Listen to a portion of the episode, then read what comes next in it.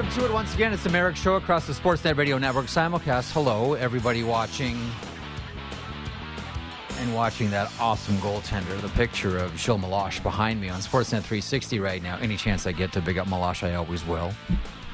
Uh, how are you doing today? Glad to have you aboard. Uh, Action-packed program today.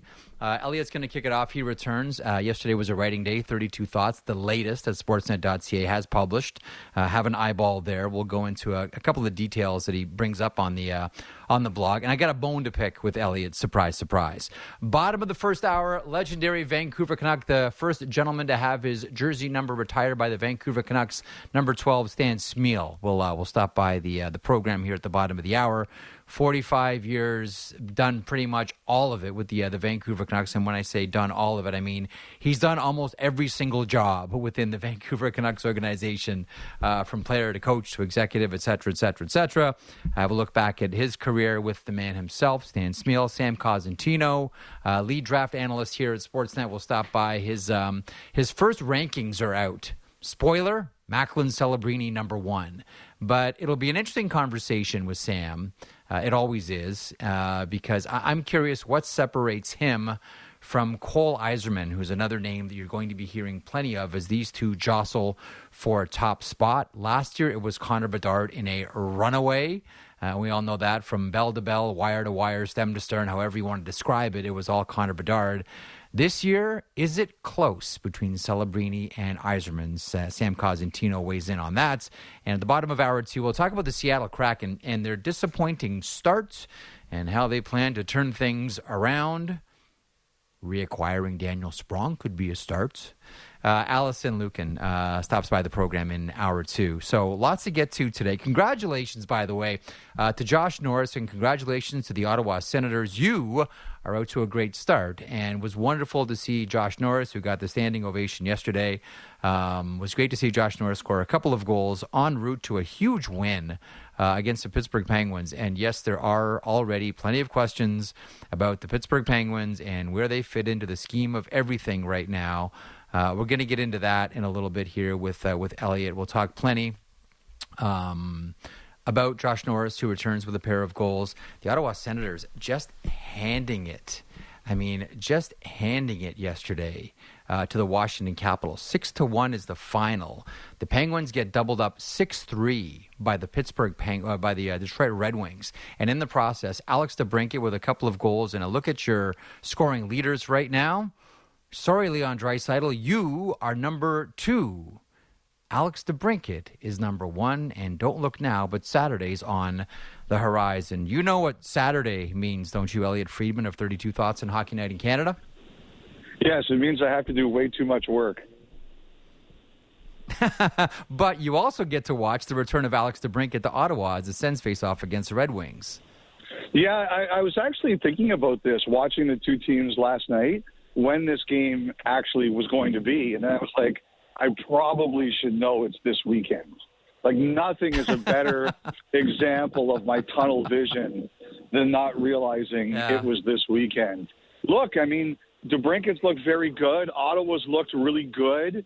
It's a nice little marquee game uh, at the start of the year. And, you know, the thing about DeBrincat is – one of my critiques about the Red Wings, the reasons I was worried, reasons I was worried about them was I just didn't know if they had a game breaker. And if you look at all the players they've drafted the last little while, like Seider is a hell of a player, and they're they're hoping, and yeah. Veleno's taken a big step this year, and they're hoping for more from some of their high picks. But you know that's one of the things that that people were looking at. The fact that Yzerman was going out and signing so many veterans that you really think he just didn't mm-hmm. have enough. And, you know, maybe I just didn't give enough respect to DeBrincat, Jeff.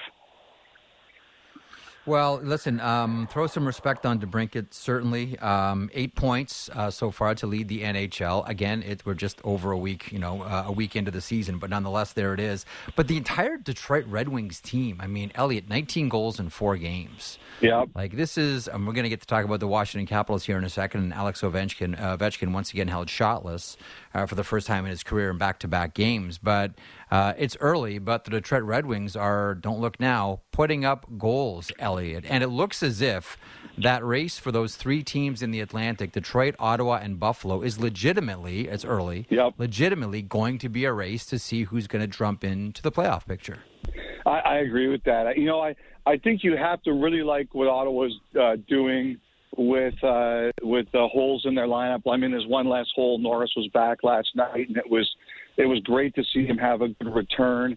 Um, uh, you know, I, I so Ottawa to me, you know, they look they look good. Detroit looks good. Buffalo stumbled a bit at the start, but I still think they're going to be okay. Um, you know, I, I I think everybody in that division, except for the teams that are there, obviously, wanted to see some fresh blood. Like, let's just see some new teams come in and and start to take some runs at the at the big four: Boston, uh, Florida, Tampa, Toronto, that have been there the last couple of years. And Jeff, it, it looks like it's it's really happening. Uh, the these teams. Like I said, Buffalo stumbled a bit, but I don't think anyone thinks that's going to be long term. These teams look like they're ready to do it for real. Should I ask the obligatory Shane Pinto question or just leave it? No, I I think uh, I think that one's going to sort itself out over the next uh, few days. I do. Spidey senses are tingling on that one. We should mention as well, as I was bigging up 19 goals for the Detroit Red Wings, the Ottawa Senators have also scored 19 goals and surrendered 10. So uh, they're able to fill the net, fueled mainly by a big 6 1 victory over the Washington Capitals. And for the second game in a row, Alex Ovechkin is held shotless. And this is, surprisingly, uh, a team that so far has been challenged to score goals. Namely, yep. they're not putting him in the back of the net at all right now. Elliotte, how much of a how much of room for concern is there for this team, or do you look at the Washington Capitals and say, look, you know, at the beginning of every season, the young teams are going to have a jump. Have a look at the Red Wings, have a look at the Senators, and the older teams are going to take a little while to get into the season. Is it that simple, or is there is there more there there? Like I don't buy that as an excuse, and I don't think it's a good excuse either. You know, w- once the puck drops, you should be ready to start the season. Like saying, "Oh, the older teams take a bit more time." Like to me, that's lame, and that can't happen anymore. As as you know, Jeff, that uh, I I keep a stat, which is the November first stat. If you're four points or more out on November first, you've got about a 15% chance of making the playoffs. And so the idea that, and like, it, it's not like, it, it, it's not like that is some super sensitive piece of information that can only be seen at the highest levels of government. I mean, everybody knows that with the loser point now, if you fall asleep, you it's hard to catch up. And so, like the mm. idea that oh, they're a little older, um, you know, they you, you got to give them an excuse. Uh, I, I think that's crazy town. Stop giving people excuses, Jeff. Is what I'm telling you. Look, like um, All I'm all, Yeah. look, all, all- all I'm saying. Hang on, pause, pause for one second. All I'm Yeah, saying yeah. about that is, it has been a historical reality that normally older teams take slower out of the. I'm not is saying there it's an actual you scientific you should evidence to back on. this up, or are you talking out of your butt? How? Uh, I'm just looking at this as someone who's followed the game going back to 1975 when I first uh, stumbled across hockey as a five or six year old uh, little boy and followed closely. And it, it, generally, older teams, I think it's probably true of most sports. Older teams take longer to get into the season. Older players take longer to get into the season. Look at Alexander Ovechkin last year. And how many times did we say at the kickoff of season, oh, Alexander Ovechkin, you know, goalless in eight, or yeah, oh, he got uh, he got blank, didn't even get a shot on net, and then by the end of the season, he's got forty or forty-five goals. Like we see this with Ovechkin year in and year out. That's why, despite the fact that the Caps have scored a grand total of what is it, four goals in three games, I don't think anyone's saying, oh, Ovechkin's washed in the Capitals are done. Well, you know, I, I look at it this way. First of all, some actuary is listening to this right now and saying, "I'm going to find out if there's any statistical truth to this, and and we'll see I, what comes I, up." I only. I only play an actuary when it's lockout time, and I pretend that I know That's things right. that actuaries know. I play one on television. Well, I'll, I'll say this. I think that um, I, I, think that the thing that really concerns me about them is they look slow. Like, and not just like Ovechkin.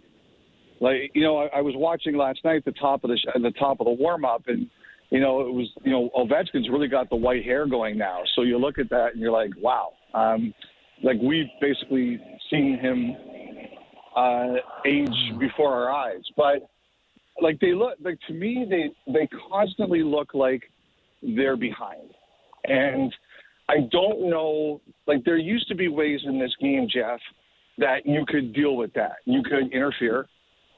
Uh, you could uh, dump the puck in the corner and Yeah. um, try to slow the game down as much as you possibly could. Hockey isn't played like that anymore. If you are really, if you are slower than the teams you're playing against, it's much, much harder than it used to be to cover up for that. Now, is it just now and they have to figure out some things or some guy has got to get going? Uh, we'll see. But I, that's the thing that, like, to me last night, it just looked like Ottawa walked in there and was like, we're going to beat this team. They seem, Ottawa seems very confident right now. Like, even with the one loss that they suffered, uh, they look really good and really confident. And the, the, the Capitals, to me, they just look slower. They just looked unsure. Um, you know, I- I mean, like they are kind of doing a, a, like a bit of a I don't know if rebuild the right word, but they're retooling their team. Like they went out and they, you know, Rasmus Sandin. Um, it's pretty clear they're trying to move on from Anthony Mantha. Like to me, they're a team right now that's a little in between of what they were and what they're going to be, and I think you can see that in the way they play. I'm going to put this out there. So when you're speaking of the Washington Capitals, Martin Fehervary, and you write about him this week in your blog, um, Yeah. for me is always front and center. Um, some of the fastest feet on any blue line in the NHL. And, you know, uh, it, it is fascinating. You write about uh, SMT, and that's the group that does the puck and player tracking. And the one player in the entire league, according to their research, who skates faster than Connor McDavid in both maximum velocity and puck carrying speed Yeah. is Fehervary. Clocked at Yeah. 24.2 miles per hour in both, compared to McDavid 24.1. So it is the slimmest of margins. Yep. But here's my beef. Here's my beef with your with your blog this week. Just Comes one. off an interview with him in, in Stockholm. Well, I got a few, but I, I don't want to bore people too much. And then you write, of course, Marek had to ruin this by asking who the fastest backwards skater is, and he responded, Cale Makar. I'm fascinated that you're not curious about who the fastest backwards skater in the NHL is. I know I, I keep ju- I just back wanted to, this to make sure you were reading. stunned. Down to 26? Down Yeah. to 26? Yeah, Marek stops at 17. Let's see. Yeah. Yeah, I mean, Well, I- I- I okay, made it so all- there's there's 16 slow guys in Fehervary. Let's say that. Uh, no, I, I like to me, Oh. like like to me, Washington is just a team that is, they're they're like, they've begun their changes, right? And like you know, when when Oh, yeah. Washington was really good, like they, you they had an identity. They had, you know, they they could outscore you they were always underrated as to how physically powerful a team they were too. But they could outscore you, and they were a very, very tough team. And I just think they've kind of lost that identity a little bit. And I think a lot of us uh, thought that last year was almost easily explainable that Carlson wasn't there and he got hurt. And I think now we're Yep. seeing it's like it's seeing it's more than that. Like when you look at the next generation of Kaplan, you know what Ovechkin is, you know what Backstrom is, you want more from Kuznetsov, you know what Wilson is, you know what Carlson is. It's almost like if you look at Dallas, one of the reasons I think Dallas is a great team is they've got their senior guys in you know Benn and Seguin and Pavelski, but now they've got their next generation taking over the team. They've got Robertson, they've got Heiskanen, they've got Hanson, they've got all those guys who were rookies last year. Like when you look at Washington, you've seen all the guys that who were there that won, and now you're wondering where's the next wave. And I think that's what, say, Dallas has that Washington doesn't yet have. Dallas is going to be good for a long, long time. Um, yeah. I, I, think that's the most obvious statement of the show today. Um, a couple of things from the blog. Um, most specifically, healthy Auston Matthews. Um, and now we'll see Auston Matthews and the Maple Leafs in action against the Florida Panthers tonight. It is a busy Thursday around the NHL. Tuesdays are busy, Thursdays are busy, Saturdays are, are busy, Thursday is stacked tonight. Yeah. Um, you want to get into a little more, a little more depth about what you write about Auston Matthews and the health of various body parts, most notably the wrist. Yeah, sure. I mean, um, so you know, you're, you're, after the, the the first two games where you had the back-to-back hat tricks, I think I, I'm no different than anybody else who covers hockey in the sense that you're always looking for what's the reason this has gotten better, right? Like, a, you know, you're always Mm-hmm. saying, what's he changed? How's he adjusted? And, you know, the other thing, too, you have to remember here is that Matthews takes it very seriously. He's a, he's a very hard worker. So you, you think that, you know, there's something there that he's done. And the responses kept on coming back. You know, he's healthy, he's healthy, he's healthy. And, you know, I, I think the other thing, too, is that, um, you know, like last year he had some injuries. He had the hand injury, he had the knee injury, he missed a few games. But just in all of Yeah. the talk about that, there was some rumor that, and like it basically came up that if you look back, there's been a lot of talk about how he didn't have the ability to fully train the last two off seasons, and it just basically got me to where where I could find is that I think he had like it's been publicly reported he had a surgery in August of 2021. I think he had something small last in, in the summer of 2022 that that never came out, and um, and you know he didn't want to talk about it. You know his position is the past is the past. I don't want to make any excuses for last year. And geez, I I wish I had to make excuses for a year in which I scored 40 goals and had 85 points in 74 games. But I I think that's the standard that is there for him, and I think he accepts that standard. So he didn't want to talk about it. He was looking forward, not back. But Uh, but Jeff, I do think there was something. I think there was a minor procedure in the summer before last season that slowed him up. And, you know, it, his, it's been talked about how much easier he could train this off season, how he was able to do it. And I just think there was no off season procedure. And, you know, you talk about being mm-hmm. ready to go at the start of the year. I think he was absolutely ready to go at the start of the year. Yeah. And you could see in that Chicago game as well, uh, when the game started to fritter away from the Maple Leafs, despite the fact that he had, I don't know how much was like 12 shot attempts uh, throughout the game. He was still Yeah. trying to fire it, how much he took it, and how much he didn't like being on the losing end of a game against the Blackhawks and Connor Bedard. Um, and it's early in the season, so it's it's it's a focused Matthews and a, and a healthy Matthews we're seeing this season. Um, okay, something that was at least online, Elliotte, met with um, almost overwhelming, at least consternation, and in some cases anger. And that was your report about decentralizing the draft. So teams Yep. would stay in their home base, in their home cities, uh, do the draft remotely. The players would be, I don't know, at some type of venue, at a rink, at a hall, at a ballroom, somewhere uh, all together. But essentially, the teams do the draft from their home center. The thinking behind it being, as we've talked about here and on the podcast as well, there's a lot of dates that are really close to each other, most notably the draft and free agency on July 1st. Um, Yeah. Man, people really did not like this idea at all, Elliotte. I don't know that that's going to matter, uh, but still, what's the latest with this one?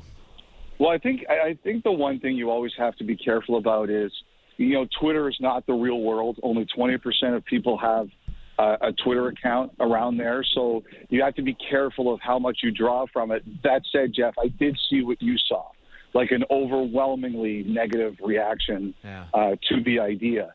Um, I look at it this way. Um, like I said last weekend on the air, I thought it was it was likely to happen. I had a couple people who hedged a bit. They said some people who might have initially said they would like to see a change are now thinking deeper about it. You know, the teams have until I think it's next Tuesday to submit their uh, official reasoning or thoughts one way or the other. So I think it's just best to let it play out. Um, you know, I don't mm-hmm. speak to everybody, so you know sometimes you can be overly influenced by one particularly strong opinion. So I just, you know, I think you should let it play out. Um, you know, the one thing I was thinking about, I, you know, I think you have to like the fact that a lot of quote unquote average everyday fans didn't seem to like it. I started to think about, you know, if you are going to change the draft, um, you know, mm-hmm. how are you going to? What can you do to maybe to maybe make them feel better? And you know, one of the things I've thought about is last year in July, uh, around their summer league in Vegas, the NBA uh, did a convention, like an NBA convention. And what I would say this, and maybe they should just do it anyway, but if they change the draft, create an NHL convention around the draft. Like have an event where, um, like for example, the Coaches Association, it was reminded to me today that a lot of the coaches are there. So they have a big uh, convention of their own where young coaches come and they get to listen to the NHL coaches. And someone told me that when they were going through some of the, you know, video systems and upgrades they wanted to do to analytics that the league keeps, like they did it at the draft with the coaches' input. And this is, and so mm-hmm. fans should be able to go to a draft and have an experience. Like, you know, some of the things you can do is, is you can, like, the latest in NHL fashion, you can have fans create some of their own stuff, and you like a big convention where it's whether it's equipment or jerseys or whatever fashion. You'd have a job fair. Um, you can do all of these kinds of things and turn it into a big NHL convention event. So the one thing I'm thinking is, and I don't know the way this is going to turn out here, Jeff, but if they are going to change it, I don't see why you can't make it something fun that's a destination for fans. Use the alumni, use people in the current cities, coaches, you know, whatever. Just find a way to make it good or entertaining or a good experience. Job fairs, collectibles. Uh, yep. Uh, I would imagine the American Hockey League might want to get involved. Ditto for sure. the ECHL as well. Sure. Um, I like have I like having those those coaching seminars open to as many yes. people as possible. I mean, I can recall. Like, you remember the um? Actually, now that now that I now that I think about it, um, there was that one coaches association seminar, the, the McDavid draft in uh, in Florida, where Rocky Thompson gave a presentation.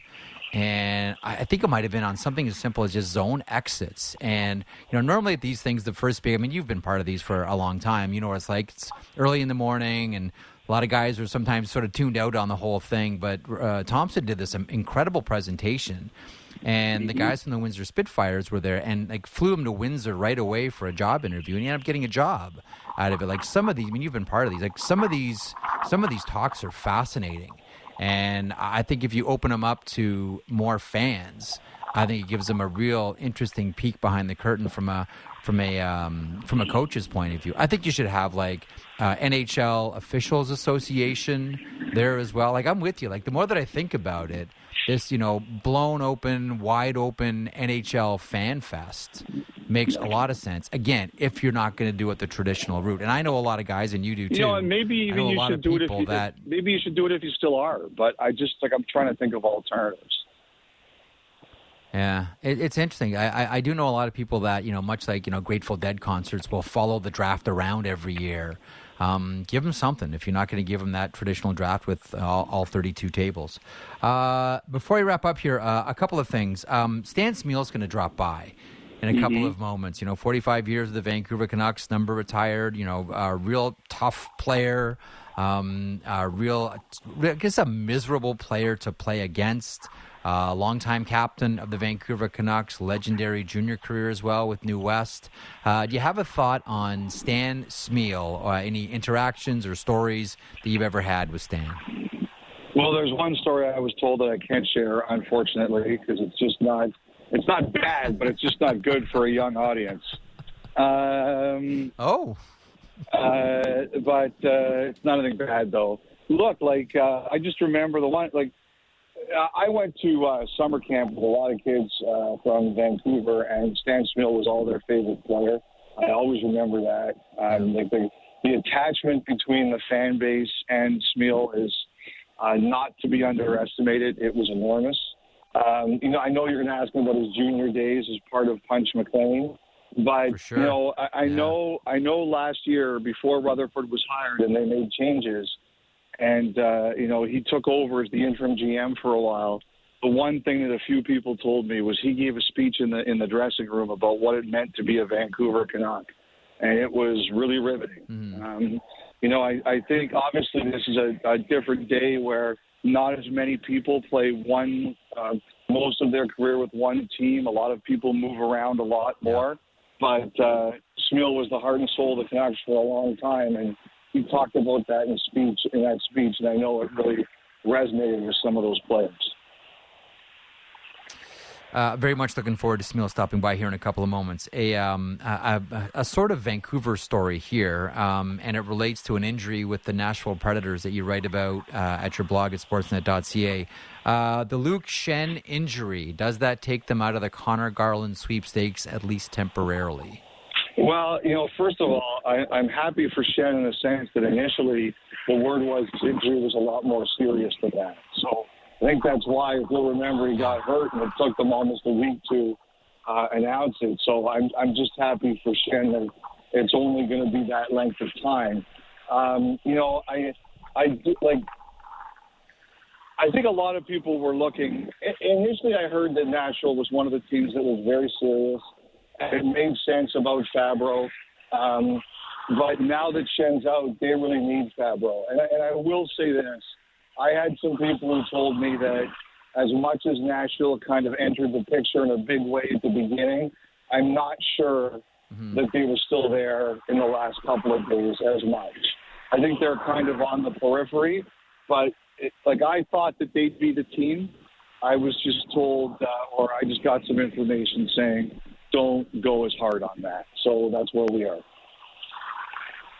I wonder about Washington, and I have from day one as well. And with the Well, especially after what we've seen the the last couple of days. Caps. Yeah, yeah, it makes Yeah. a lot of sense. That's that's the that's that's one of the teams that I wonder about here. Okay, really quickly, uh, the video is out, put out yesterday by uh, by Sportsnet.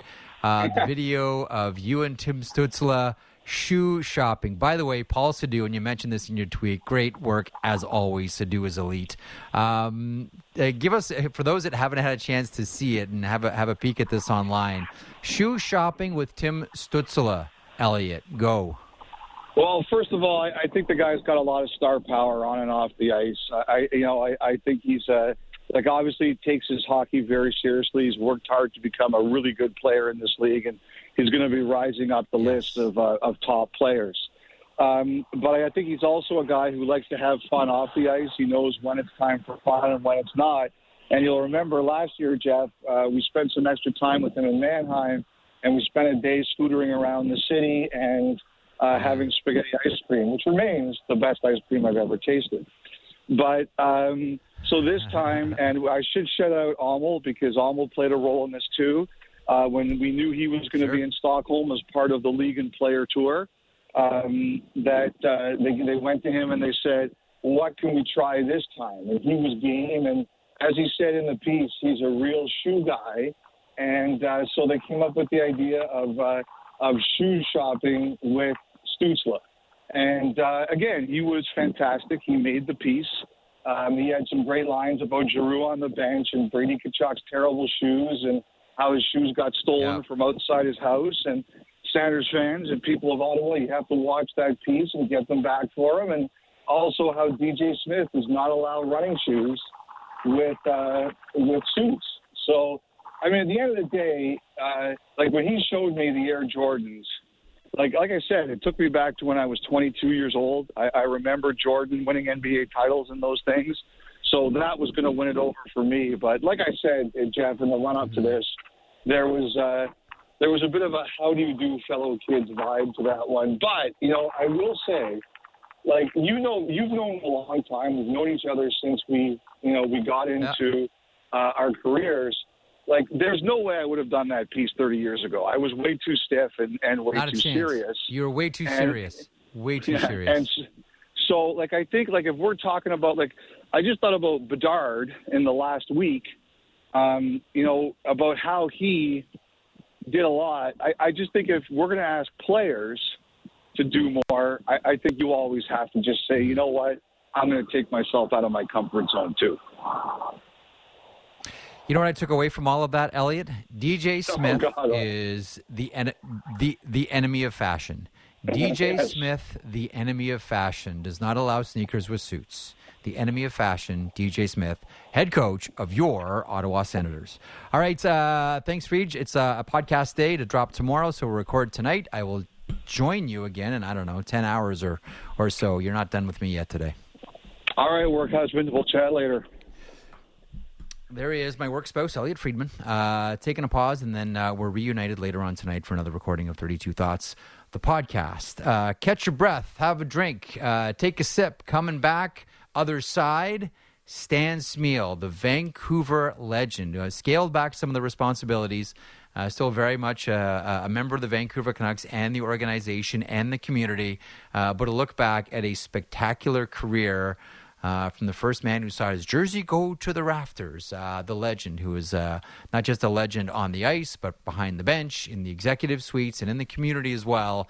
Stan Smyl on the Marek Show in moments across the Sportsnet Radio Network, simulcast on Sportsnet 360. Back in a moment.